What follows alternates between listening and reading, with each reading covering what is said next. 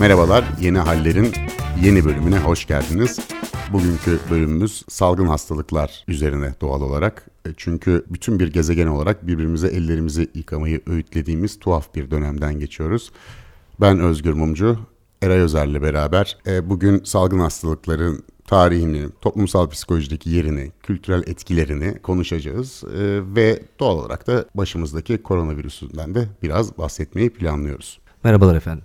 Eray sen bu işin toplumsal psikoloji ya da psikolojik kısmını biraz daha benden daha fazla inceledin. Aramızda görev paylaşımı yapıyoruz da bu arada. Ne diyorsun? Yani bu e, tarihte ilk defa başımıza gelmiyor insanlığın başına. Birçok salgın gelmiş. Bunun etkileri ne olmuş toplumsal bilinçaltımızda?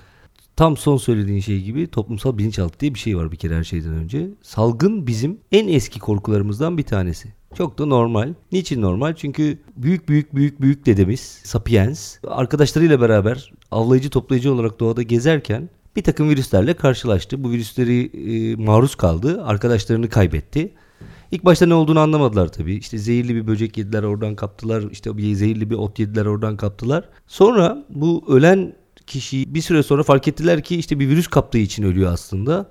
Ve kendilerinde bulaşma riski var. Bunu fark ettikleri andan itibaren o kişiyi sürünün dışında bırakma yöntemini seçtiler. Yani dediler ki bu kişi kimse o bizimle beraber gelmesin artık. Git kardeşim sen hastalandın.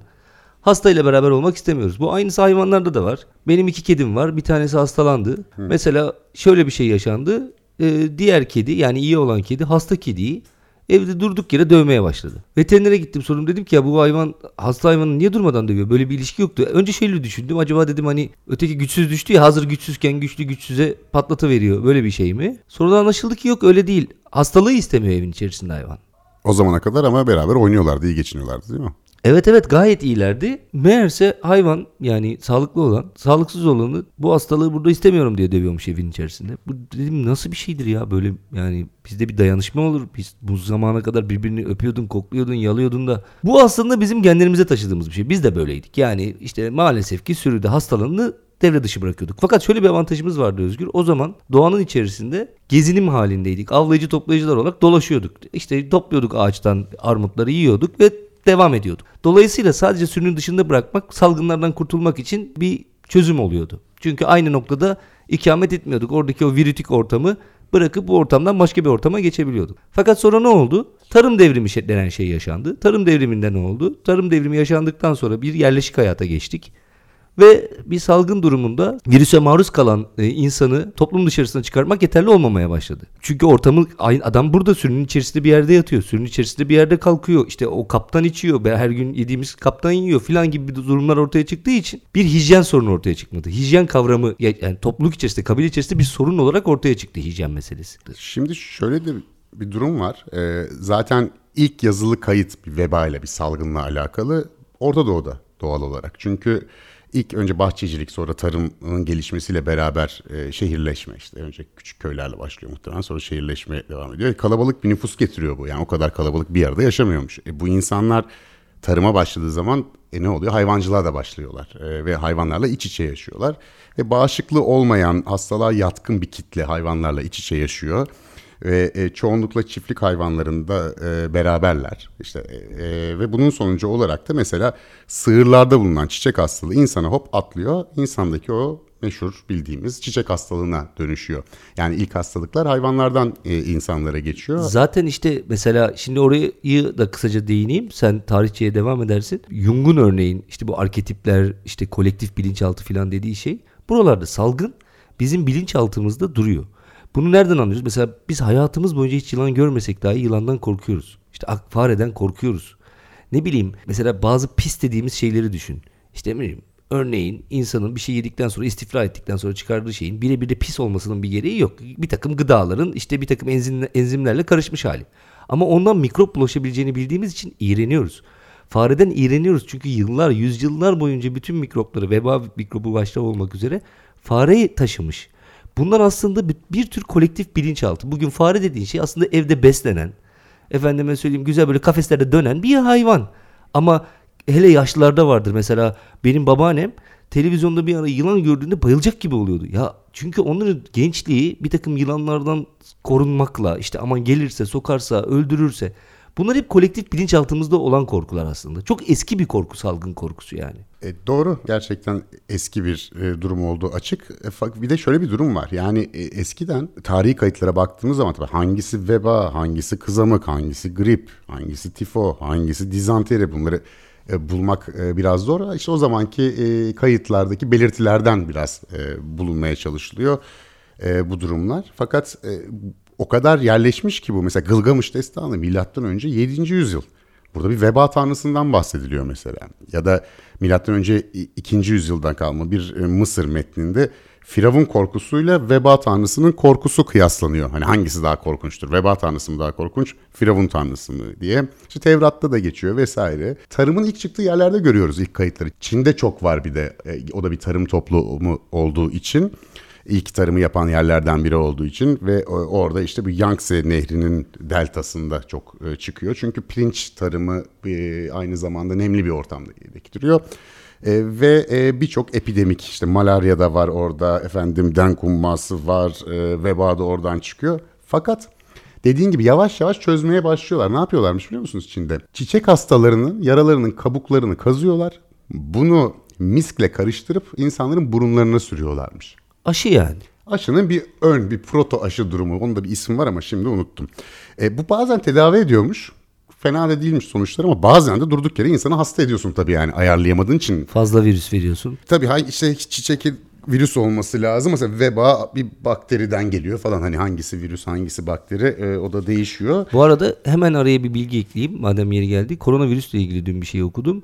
Şimdi normalde aşıyı yaparken ya ölü ya da çok güçsüz virüsleri vücuda veriyorlar. Ki vücut o e, bağışıklığı geliştirecek antikorları üretsin o şeye karşı, mikroba karşı diye. Şimdi e, başka türlü protein dizilimi benzer bir yapıyı vücuda zerk ederek yani birebir virüsün kendisini değil de benzer protein dizilimine sahip bir diz, yani bir protein dizisini vücuda zerk edip böylelikle vücudu tetiklemeye çalışıyorlar. Bunun avantajı belki de hayvan testlerini yapmadan direkt insan testlerine geçeriz, süreci hızlandırırız diye böyle bir arada da bilgi vereyim koronavirüsle ilgili olarak. Ha, bu teknolojinin gelişmesi e, ve küresel olarak birçok bilim merkezinde birçok bilim insanının aynı anda e, çalışıyor olması hakikaten büyük kazanç insanlık için. Mesela antik Yunan'a baktığınızda da orada fazla nehir yok. Hani Çin'deki gibi çok sulu bir tarım yapılmıyor vesaire. O sebeple doğa da çok değiştirilmediğinden fazla e, antik Yunan'dan kaynaklanan çok fazla hastalık olmamakla beraber ticaret ve seyahatten ötürü oraya da gelmeye başlıyor veba. Mesela Peloponnes Savaşları'nda milattan önce 430. Atina ordusunun 1 bölü 4'ü ölüyor. Sparta'nın zafer kazanmasının sebeplerinden biri bu. Sonra birdenbire ortadan kayboluyor. Muhtemelen bağışıklık kazanıldığı için. Roma'nın durumu fena. Çiçek hastalığı 23 sene boyunca sürüyor. Yani her sene geliyor grip gibi. Çiçek hastalığı geliyor ama grip değil. Nüfusun ortalama %10'u ölüyor her yıl. Ve çok meşhur bir laf vardır. Anadolu'nun salgını İstanbul'un yangını derler. Yani Anadolu Osmanlı zamanında çok çekmiş e, salgınlardan. İstanbul'da salgından çok yangından çekmiş gibi geliyor bu ifadeye bakınca ama İstanbul'un nüfusu e, milattan e, sonra 540'larda nüfus İstanbul nüfusunun %40'ı hayatını kaybediyor vebadan. E, bu Justinian döneminde gerçekleşiyor. İskenderiye'den geldiği düşünülüyor İstanbul'a bir ticaret gemisiyle ama şu da bilinemiyor. Yani Çin'den geldi, yolunu buldu, İpek yolundan İskenderiye gitti, oradan Mora'ya gitti vesaire ama işin sonunda İstanbul üzerinden o zaman Bizans'ın e, baş, başkenti işte Konstantinopolis'ten o zamanki adıyla bütün Batı Avrupa'ya oradan da Çin'e kadar yayılan devasa bir e, salgın ve o zamanki bilinen nüfusun yaklaşık %50'sinin öldüğü söyleniyor bu büyük vebada. Yani insanlık neler neler çekmiş e, bir dönem onu rahatlıkla anlayabiliyoruz. İnanılmaz bir oran. Yani ne kadar doğru ne kadar kaydedilebildi o zaman bilmiyoruz ama %50 ve bu iş milattan sonra 540'larda oluyor. E zaten işte 25 milyon ölü var diyorlar o veba için. Ve günde 5000 kişi. Düşün ki şimdi koronavirüste biz bu kaydı yapana kadar 5000 civarında ölü sayısı ve neredeyse sistem kilitlendi. Orada günde 5000 kişinin öldüğü bir salgından bahsediyoruz. Hiçbir tabi tedavi yok bu arada. E sonuçta şöyle bir şey oluyor. Bu hastalık gelmeden evvel bu salgın Justinian dönemi bir parlama dönemi Bizans'ın. Yani Ayasofya falan yapılıyor. Giderek büyüyor. Ordu çok kuvvetleniyor ve Cermen akımları altındaki Batı Avrupa'da tekrar iki romanın birleşmesi söz konusu neredeyse. Akın üzerine akın yapıyor Justinian ordusu kuvvetli. E ne oluyor ama bu salgın geldikten sonra? Tarım bitiyor. E vergi toplanamıyor. ordu 350 binden 100-150 bin kişiye düşüyor. E, doğal olarak o e, batıya doğru yapılan genişleme Huruç harekatından vazgeçiliyor. İşin ilginci işte Hristiyanlık e, artık devlet dini olmuş, büyümeye başlamış. Manastırların çoğunda herkes ölüyor ama. Çünkü manastırlarda ıkış tıkış yaşıyor insanlar, keşişler vesaireler. Yani inanılmaz sayıda insan ölüyor e, manastırlarda. Ve Batı ile tekrar e, Bizans'ı birleştireceği zannedilen bir altın çağ yaşayan devlet kendi derdine düşüyor ve şu da e, söyleniyor bu güç kaybı hemen bu dönemin arkasından gelecek İslam'ın yükselişine de etki ediyor.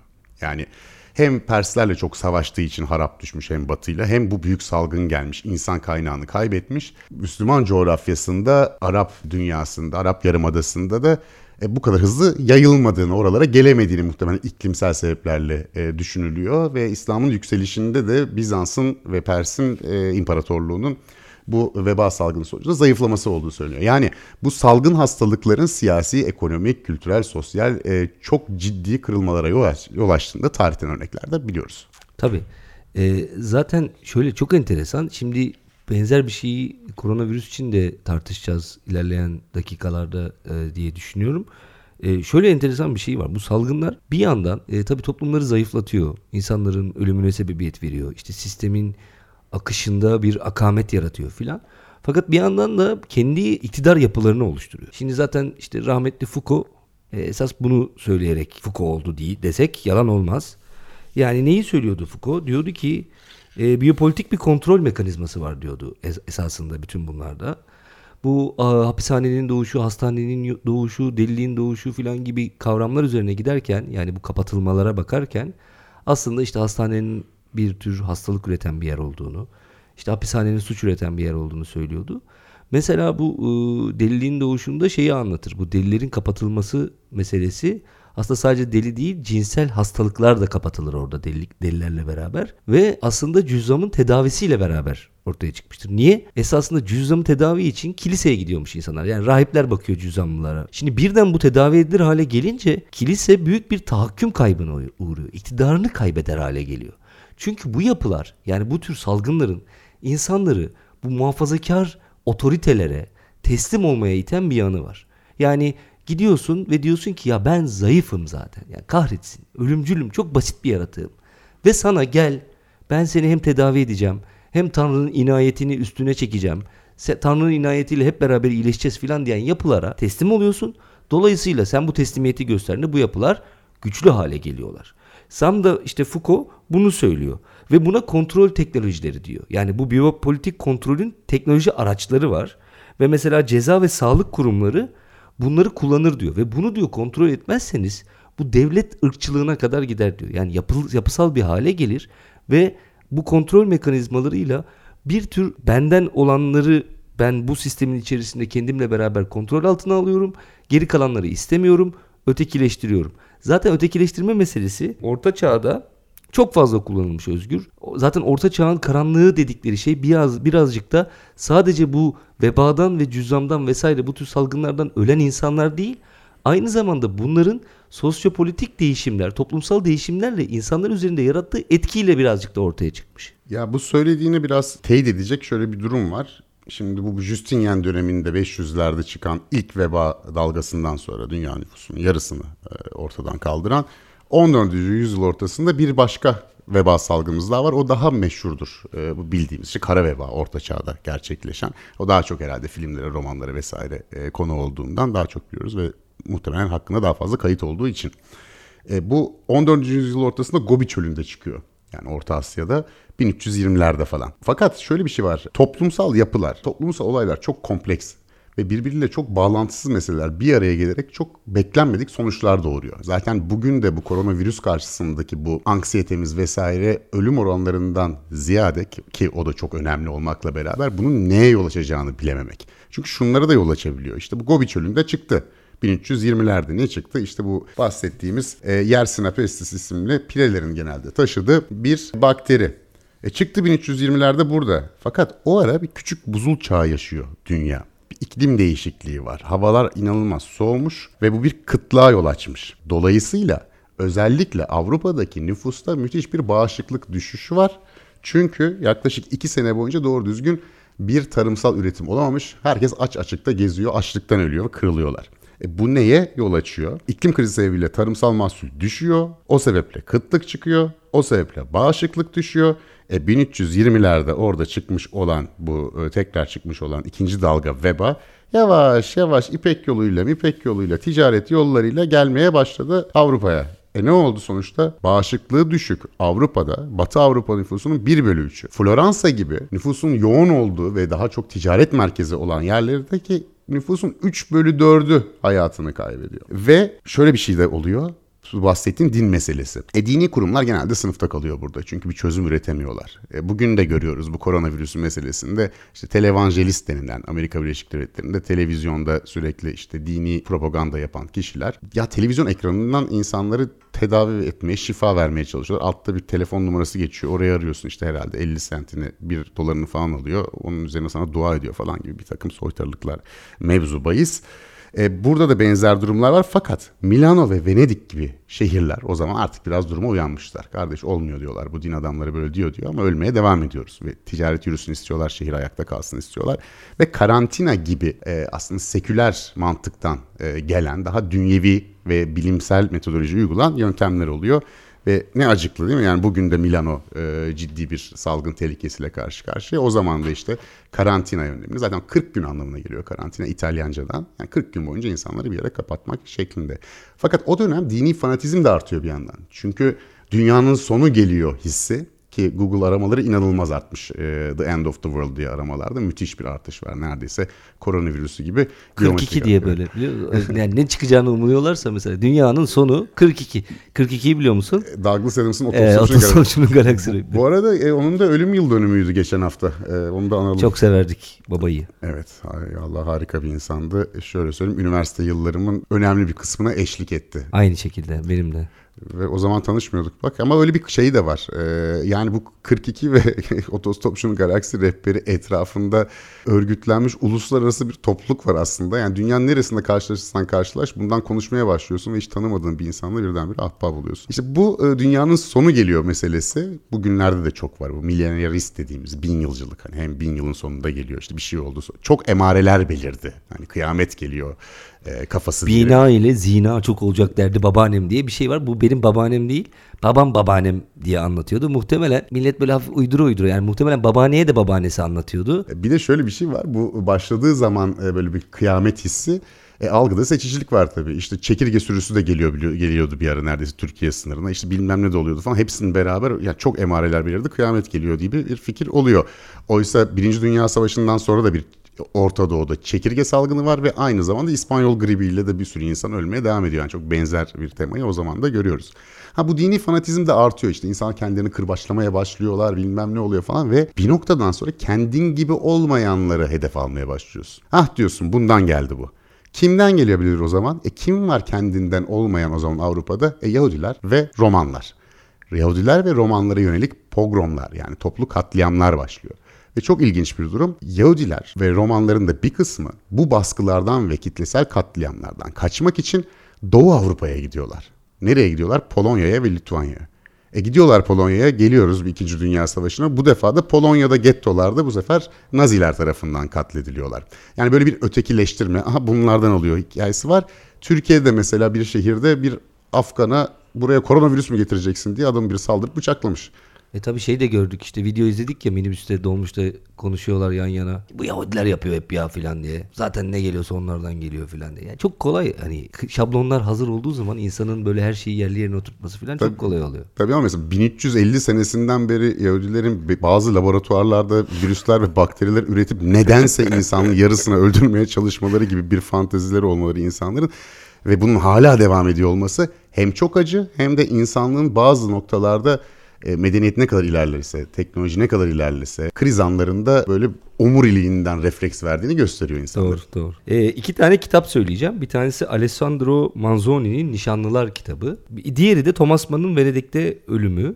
Bunlar iki farklı dönemi anlatıyorlar. Bir tanesi kara veba dediğin dönemi anlatıyor. Bir tanesi 20. E, yüzyılda bir salgını anlatıyor Venedik'te. Alessandro Manzoni'nin bu kitabında, bu iki kitabında ortak özelliği, öncelikle onu söyleyeyim. Bu iki kitabında ortak özelliği bir öteki üzerinden salgını anlatıyor olması. Yani bir öteki var.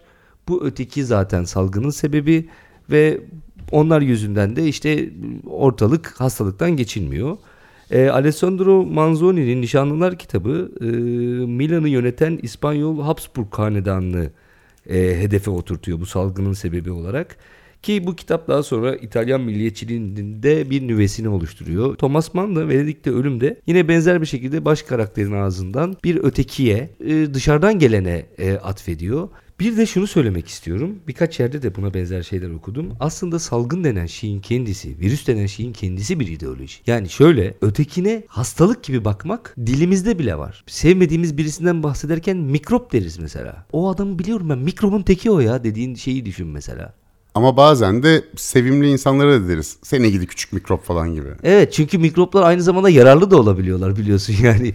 hani her mikrop zararlı diye bir şey yok. Bazı mikroplara da ihtiyacımız var vücudumuzda. Bağışıklık sistemimizin gelişmesi için vesaire için. Etrafımızda da böyle küçük küçük sevimli mikroplar olsa fena olmaz. Ama demek istediğim şey şu. Ben bakınca yani bu konuyu çalışırken bakınca birazcık açıkçası e, ürperdim ya. Yani artık hani yıl olmuş 2020 bunları yaşamasak. İlk Der Spiegel'in 1 Şubat başlığı Made in China ve bir tane kırmızı kıyafet giymiş bir Çinli elinde bir iPhone var yüzünde maske var. Ekonomistin başlığı How bad will it get? Daha ne kadar kötü olacak? Ve yine Çin kapaklı, Çin şeyli. Evet Çin'den doğdu ama mesela bugün Der Spiegel'de şey görebilir misin? Şu anda Avrupa'da mesela World Health Organization WHO açıkladı şey diye. Avrupa'ya kaydı merkez diye. Şimdi şeyi görür müyüz mesela işte bütün Avrupa ülkeleri işte bunlar hasta falan diye bir kapak görmeyiz. Çin'e çünkü Çin'e dair bir takım korkular var. Dünya devi mi oluyor? Tuhaf bir ülke, devlet kapitalizmi var. Yani Komünist Parti diyor kendine adına. Çin Amerika'nın karşısında bir süper güç olarak çıkarsa dünya dengeleri nasıl değişecek filan derken sarı veba diye mesela kullanılan şeyler var. Sarı Çin'e gönderme yapıyor yine şimdi. Yani sarı hastalık diye geçiyor filan. Niye Çin'de çıktığı için. Bunlar aslında gizli xenofobiler. Huizinga diye bir tarihçi var. Ben çok severim çünkü ben biliyorsun sporla da bir dönem spor sosyolojisiyle de çok haşır neşir olduğum bir dönem olduğu için Orada onun o, Homo Ludens diye de çok güzel bir kitabı vardır. Oynayan insanı anlatır orada ve oyunun kültürel kökenlerini anlatır. Ludens'in bir de Orta Çağ'ın Gün Batımı diye bir kitabı var. Orada veba sonrası diyor Avrupa'yı aslında ekonomi değil de diyor tam da bu irrasyonel düşünce, irrasyonel akıl, yabancı düşmanlığı, mistisizm gibi kavramlar bitirdi diyor. Bunlar sardı Avrupa'yı diyor Orta Çağ'dan sonra diyor. Ve Orta Çağ'ın gün batımını tam da salgına değil salgından sonra gelen zihin yapısına bağlıyor.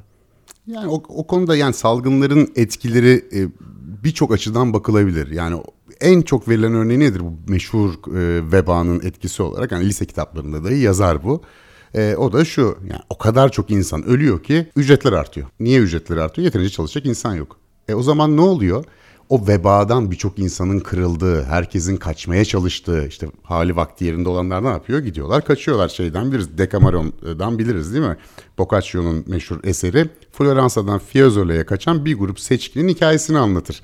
E, kaçıyorlar bu insanlar o zaman ama vebanın etkisi biraz kırıldıktan sonra ya diyorlar şehirde ücretler arttı. Çünkü insan kalmadı çalışacak. O zaman ne oluyor? Köylüler şehre gitmeye çalışıyor. E toprak ağası ne yapacak o zaman? Toprağı işleyecek adam kalmıyor. O zaman onlar da, bunlar toprağa bağlılar çünkü o zaman serfler yani. Engellemeye çalışıyorlar. Onlar da bırak gideceğim kardeşim şehirde ekmeğimi kazanacağım. Dağ taşı altın diyor. Veba meba geçti onlar diyor. E onlar engellemeye çalışınca büyük köylü isyanları başlıyor mesela. Köylüler artık sal bizi gidelim kardeşim diyorlar. Yani feodaliteye karşı da orada bir ufak çaplı da olsa isyan var. Aslında ufak çaplı değil 3-4 tane isyan oluyor orada. Şu da gerçekleşiyor mesela. Fazla yiyeceğe de ihtiyaç kalmamış. Yani nüfusun artık böyle üçte biri falan gittiği için Hayvancılığa bir geri dönüş var ama daha önemli etkisi kadınların iş gücüne katılmaya başlaması. Erkek kalmamış ve kadınlar iş sahibi olmaya başlıyor. Bazıları loncalara girmeye başlıyorlar. Loncalarda artık işte e, usta oluyorlar bazı zanaatlerde vesaire ve geç evlenmeye başlıyorlar. Çünkü ortalıkta erkek kalmamış gene. Bir kısmı manastırlara kapanıyor. Bir kısmı küçük ev zanaatleriyle geçinmeye başlıyor. Yani kadının toplumsal e, olarak görünürlüğünün arttığı aslında bir anlamda ve de e, üretime katılmaya başladığı bir dönem. Bir de şu söyleniyor. Hani bir dini fanatizm elbette var ama bir kesimde de dine karşı tepki başlıyor. Kardeşim öyle dediniz, böyle dediniz, öldük işte diyorlar. Yani bir işe yaramadınız. Ve özellikle Decameron'da böyle din eleştirisi, etiğin daha seküler, daha laik temellere dayandırılması vesaire de söz konusu olabiliyor. Yani dediğim gibi birçok açıdan bakılabilir. Bunlar çok büyük toplumsal düzenin her yerini etkileyen ve e, sürprizlere açık meseleler. Neyin neye yol açacağı pek bilinmiyor. Böyle etkileri olduğu söyleniyor fakat orta çağdaki bu büyük vebanın. Evet buradan artık istersen e, birazcık koronavirüse gelelim. Çin'de başladı, Wuhan'da başladı ama şu anda dünyanın her tarafında var. Herkes bunu konuşuyor. Bununla yatıyoruz, bununla kalkıyoruz. Bir takım önlemler alınmaya çalışılıyor vesaire. Fakat burada zaten günlük bir değişim olduğu için bunu böyle bir programda buralara değinmenin anlamı bile yok. Yarın ne olacağını bilmiyoruz. İnsan ırkı Covid-19 virüsüne karşı bağışıklık geliştirecek mi geliştirmeyecek mi ondan bile emin değiliz. Yarın sabah inşallah kalktığımızda böyle bir şey de olabilir. Bilmiyoruz yani ne olacağını. Bir bilinmeyene doğru gidiyoruz. Fakat bunun gözle görülen bazı etkileri var Özgür. İşte en başta dediğim gibi mesele şu. En büyük soru şu. İstersen bu soruyu da cevaplayıp e, bu bölümü kapatalım. Ondan sonra bir sonraki bölümde e, daha detaylı bir şekilde e, kapitalizmle koronavirüsün yani Covid-19'un arasındaki ilişkiye değiniriz. Şu soru benim için önemli bir soru. Bu koronavirüsün kendisi, Covid-19'un kendisi, koronavirüs deyince de çünkü şey sanki yanlış bir şey söylüyormuşum gibi hissediyorum da o yüzden sürekli kendimi düzeltme ihtiyacı hissediyorum. Şeyi fark ettin değil mi? Böyle önce koronavirüs dendi ama koronavirüs zaten bir virüs tipi bu. Onun bir virüs e, şey, çeşidi. Bu, bu Covid-19 ise koronavirüsün bir altı yani SARS gibi vesaire gibi falan e, bir durum. Fakat ilk başta herkes koronavirüs diyordu.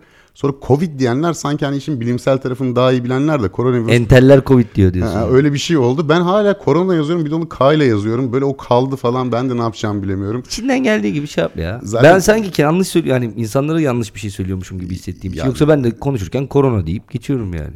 Yani zaten en büyük derdimiz de bu olsun e, bu arada. Ama popüler kültüre zannederim korona olarak geçiyor. Yani şarkılar markalar yapılıyor. Hala Hı, biraz evet. gırgırındayız evet. işin. Şunu söylüyordum oradan sana sözü vereyim. Ya buradaki en büyük mesele şu. Bu virüs vesilesiyle şu anda bir sürü işte uçuşlar iptal oluyor. Devletler büyük önlemler alıyorlar. insanlar evlere kapatılıyor vesaire. Buradan bir dayanışma mı çıkar? Küresel bir dayanışma mı çıkar? Yoksa tam tersi küreselleşmenin karşıtı, kapalı, otoriter, polis devletleri, asker devletleri, sınırların kapatıldığı, insanların özgürlüklerinin kısıtlandığı, insanların hareket özgürlüklerinin kısıtlandığı, bir ülkeden bir ülkeye seyahat özgürlükleri kısıtlandığı yeni bir devlet yapısına da mı doğru gideriz? Bu hayıra mı vesile olur, şerre mi vesile olur diye bir tartışma var. İstersen bunu da yapalım. Ondan sonra geri kalan kısmı da ikinci bölümde devam ederiz. Ee, senin bugün acelen var galiba. Bir kaçasın var. Yok e, bir zaman sınırımız var ya o minvalde yani yani insanları da çok daraltmayalım diye. Ee, yok aslında ben de şunu söyleyecektim. Bu tip konulardaki en kilit anahtar kelimeyi e, söyleyeyim. O da nedir? Büyük resim. Şimdi bence biraz büyük resme bakmamız gerekiyor. Ve büyük, büyük resimde işte dünyayı bilmem kaç aile yönetiyor. İşte laboratuvarlarda yapay olarak bunu yapıyorlar. Çünkü bize aşı satmaya çalışıyorlar gibi gerçekten insan aklıyla bağdaşmayacak bir takım teoriler değil. Büyük resim şu.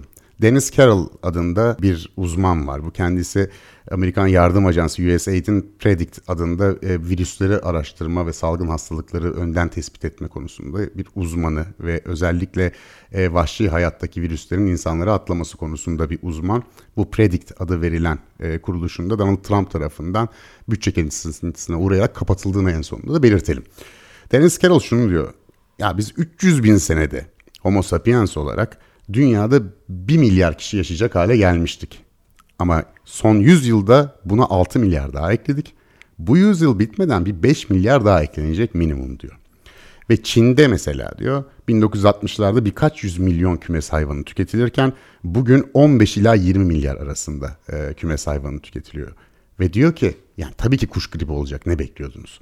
Aynı zamanda insanlar vahşi dünyanın içine çok girmeye başladılar. Madencilik için, tarım için, şehirleşme için vesaire. O virüslerin kaynadığı yere biz dalmaya başladık. 1 milyar kişi başka, 6 milyar kişinin birdenbire o alanlara dalmaya başlaması başka. E bu küreselleşmenin getirdiği işte ticarettir vesairedir falan filan.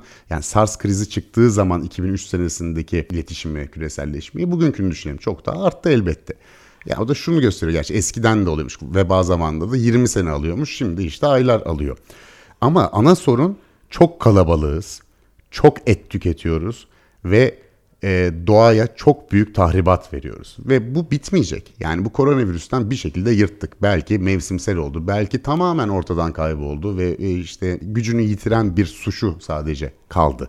Ama bir daha bir virüs gelecek. Sonra bir daha gelecek. Sonra Zaten bir, bir, öncekinde gelecek. söylemişlerdi koronanın geleceğini. Yani SARS'la beraber zaten bunun bir başka versiyonunun geleceğini 3 aşağı 5 yukarı biliyorduk. Yani insanlar buna komplo teorisi diyorlar. Değil. Bu bir bilimin söylediği bir hakikatti. Yani belgesellerde izledik. Ya bu Çin'deki vahşi hayvan da satılan hayvan pazarlarından büyük bir e, virüs çıkabilir deniyordu. Çünkü çıkmıştı. SARS da bunlardan biriydi. Ve oldu. Yine olacak, yine olacak. Burada sorunumuz bence şu. Bu küresel bir sorun ve küresel bir cevaba ihtiyacı var. Oysa bugün Avrupa Birliği ortada yok. Dünya Sağlık Örgütü'nün kararlarını ve e, e, söylemlerini ya da kurallarını takan yok. Yani seyahat kısıtlaması getirildiğini Dünya Sağlık Örgütü yetkilileri mesela televizyonlardan falan öğreniyor. Devletlerin içe kapandığı bir dönemde uluslararası işbirliği gerektiren bir sorunla karşı karşıyayız. Ve maalesef şu anda bence en büyük sorun bu uluslararası işbirliğinin ve koordinasyonun yapılamıyor gibi gözükmesi. Herkesin panik halinde sınırlarını kapatıp kendi içine dönmesi. Oysa küresel olarak baktığımızda bir adım geriye attığımızda ne oluyor ki? Sınırları kapattığınız zaman bir ülkedeki bir şeyi belki biraz engelliyorsunuz ama toplam hasta sayısı Onu bile engel- engelleyemiyorsun aslında. Ya yani. bir- Gördük yani. ya bu üstsel olarak artan, geometrik olarak artan ve artık pandemi yani bütün kıtalarda her an var olan bir durum haline geldiğine göre sınırları kapatmanın toplam ölü sayısında, toplam hasta sayısında bir şey değiştirmeyeceği ortada. Ha, hemen başında yapabilirsin, edebilirsin. Neyse teknik ayrıntılara girmeye Bir de gerek yok. Özgür şöyle bir şeye gidiyoruz. Sınır ne? Ulusal sınırlar mı? İstanbul mu? Mesela hani şey de diyebilirsin. Kardeşim İstanbul çok kalabalık. Burada kontrol etmek daha zor. İstanbul'u kapatayım diyebilirsin. Veyahut da İstanbul'da bu hastalık görüldü. Türkiye'nin bari geri kalanına yayılmasın diye İstanbul'un etrafını kapatıp İstanbul'dan dışarıya çıkışları engelleyebilirsin. Avrupa Birliği şimdi bir büyük entity, bir yapı mıdır? Öyleyse eğer o zaman kendi içerisinde tedavi mekanizmalarını, yardım mekanizmalarını hep birlikte çalıştırmak zorunda değil mi? Şimdi şöyle bir şey var. Bazen e, gerçekten karantinaya almakta faydalı olabilir vesaire. Fakat bütün bunları koordine edecek bir uluslararası merkezi otoriteye sahip değiliz. Oysa ki Dünya Sağlık Örgütü özellikle SARS'tan sonra uluslararası sağlık regülasyonlarını değiştirerek bu konuda bir dünyadaki koordinasyon merkezi olmak üzere bir düzenleme yaptı. Ancak oradaki bu düzenlemeye uyan yok. Bir yaptırım gücü yok. Dünya Sağlık Örgütü'nün doğru düzgün. Herkes kendi derdine düştü. Kimisi sınırlarını kapatıyor, kimisi Birleşik Krallık, İngiltere gibi salalım gitsin herkes e, hasta olsun işte bir süre sonra bağışıklık kazanır diyor. Kimisi çok inanılmaz bir karantina uyguluyor. Yani herkes kendi kafasına göre bir şey yapıyor şu anda ve geometrik olarak artan bir hastalıkla karşı karşıyayız. Eğer bir uluslararası koordinasyon yöntemi bulamazsak normalde daha hafif atlatacağımız bir salgının ağırlığı ve etkileri normalde olacağından kat be kat fazla olacak. Bu da ileride herhalde tarih kitaplarına hani neyin sonu neyin başlangıcı olarak geçer bilmiyorum ama insan evladını bir ahmaklı olarak geçeceği kesin. Evet. Bilim dünyasına baktığımızda şeyi görüyoruz. Bir dayanışma görüyoruz. Fakat devletlere baktığımızda bir de bu devletlerin çok aczini ve arkaik yapılarını da gösteren bir şey. Yani devlet mekanizmasının ne kadar aslında basit, ilkel olduğunu gösteriyor. Yani verdikleri o ilk reflekslerdeki zafiyet, önce bize bir şey olmaz ya falan diye. Sen devletsin ya. Yani sen sokakta e, gezen adam gibi düşünmemelisin. En azından bunu bekliyorsun değil mi? Bir üst akıl falan diye hani laflar vardır ya. Oysa devlet dediğin şey bayağı bildiğin Ahmet abi, Osman amca filan gibi yok ya bize gelmez. Boş ver ya ne testi filan falan. Biz onu ayarlarız, engelleriz filan. Resmen koca koca devletler, dünyanın süper güçleri, başta Amerika olmak üzere ve onu yöneten, gerçi o sokaktaki Ahmet amca ve Osman amcadan çok daha IQ seviyesi düşük bir arkadaş olduğu için bizzat kendisi bize bir şey olmaz. Amerika'da durum kontrol altında dedikten ne 3 gün sonra filan herhalde değil mi? Dün 50 milyar dolarlık paketi açıklayıp olağanüstü hali ilan etmek zorunda kaldı bütün ülkede. Ve kendisine şey soruldu hatırlıyorsan. İşte Ulusal e, Güvenlik Konseyi'nin e, salgınla mücadele birimini niye kapattınız diye sordu. Bir Yani tane işte muhabir. bizim bu Deniz Carroll'ın başında oldu. Ha, şey dedi böyle. Kim? Kim kapattı? Ben Sağlık Bakanı yapmıştır onu ya. Yani ben, benim öyle bir şeyim yok. Ben ne kapatacağım filan diye. 2017'de gidip kapatmışlar orayı. Çok para harcıyor burası diye. Bu arada şunu da söyleyeyim. Deniz Carroll da şunu diyor. Ya zaten senede veriyorlardı 20 milyon dolar kardeşim. Biz onunla 10 senede 2000 virüsü ancak e, analiz edebildik. Yani şöyle bir sorun var. Krize yatırım yapılmıyor. Şu anlamda söylüyorum. Krizin engellenmesine yatırım yapılmıyor. Kriz bir kere geldikten sonra yok borsa battı bir buçuk trilyon oraya verelim. Yok bilmem ne yapalım falan. E, geçmiş olsun yani. Burada bilim insanları senelerce bağırmışlar. Ya bu gelecek, gelecek, gelecek diye. Hiçbir önlem alınmamış, hiçbir koordinasyon kurulmamış. Büyük bir açgözlülük içerisinde e, dünya kendisini bitirmek için adım adım ilerlemiş. Ha bundan insanlığın sonu gelmeyecek elbette. Ama umarım bundan insanlığın aklı başına gelir. Evet yani 3 tane şey var. Bağırıyorlar adamlar. Bir, göç sorunu. Niye? Mülteci krizi dünyanın her yerinde yaşanıyor şu anda. Bunun içerisinde küresel ısınma da var. Yani sebep buna sebebiyet veren e, faktörlerin içerisinde küresel ısınma da var. Onun dışında küresel ısınma başlı başına başka faktörleri de içine alacak şekilde zaten başlı başına bir sorun. Üçüncüsü de bu salgınlar. Bu üç başlıkta adamlar yıllardır bağırıyor. Sen gidiyorsun orada işte salgınla mücadele birimini kapatıyorsun.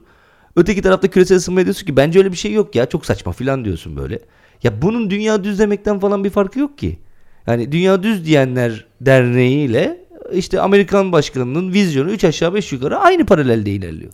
Zannederim bu postmodern dönemin e, getirdiği şöyle bir inanç oldu. Herkesin her konuda fikri olabilir gibi. Hayır bazı bilimsel hakikatler konusunda herkesin bir fikri olmaz. Bu bir fikir konusu, bir kanaat konusu değildir. Yani su 100 derecede kaynar. Yani oradan virüs çıkma tehlikesi varsa vardır. Bunun en önlemleri alınır. Hakikaten yani modernizmin getirmiş olduğu birçok sorunlar da var elbette ama yani bu postmodernizmin getirmiş olduğu bu e, her şey görecelidir. Herkesin her konuda kanaati olabilir fikrinin bizi getirdiği yer burası. Bilimsel hakikatler konusunda eğer yeterli eğitiminiz yok ise bir kanaat sahibi olamazsınız. Kanaat sahibi olanların otoritesini de maalesef kabul etmek durumundasınız. Şöyle de olmaz mesela Özgür. Yani çok iyi bir yere geldin hakikaten içimde dertti. Su 110 derecede kaynıyor diyene de onun da ifade özgürlüğü ya. Ne yapalım sansür mü yapalım ya filan diye bir şey olmaz. Onun ifade özgürlüğü diye bir şey olmaz. İnsan 110 derecede kaynıyorsa de git arkadaş orada kendi arkadaşlarına konuş bunu derler ya. Yani çocuk ondan ötürü kimseyi hapse atmayacağız elbette ama herkesin bir ahmak olduğunu ifade etme özgürlüğü vardır. Ben o açıdan bakıyorum. Hani ahmak olduğunu ifade etmek istiyorsa insanlar etsinler. Ama ahma ahmak demek de bizim hem insan olarak hem vatandaş olarak hem de bu küresel düzenin sağlıklı bir yere evrilmesi bakımından da en büyük hakkımızdır. Ve ahma ahmak demekten de çekinmememiz gerektiğini düşünüyorum. Hem de o ahmakların hayatlarını kurtarmak için. Yemin ediyorum ayarlasak bu kadar orko gibi bitiremezdin. Hakikaten efsane oldu. Yani şu bitirişe üzerine ben tek kelime edersem şuradan şuraya gitmek nasip olmasın. Ağzımı açmam vallahi şunun altını çizeyim. Eray beni hep böyle sonlara doğru gaza getiriyor. Biliyor gaza gelmeye de Altını yaptım. açıyorum azıcık böyle ateşin. Evet, öyle bir yapım. Ya hep tuzağa düşüyorum. Ee, umarım e, ikinci bölümde ya bundan sonra koronavirüse daha özel olarak eğileceğimiz yani koronavirüsün e, etkileri toplumsal ve sosyal ekonomik olarak nelere varabileceği konusunda konuştuğumuz konuda elimden geleni yapacağım ve en son gaza gelen Eray olacak diye ümit ediyorum.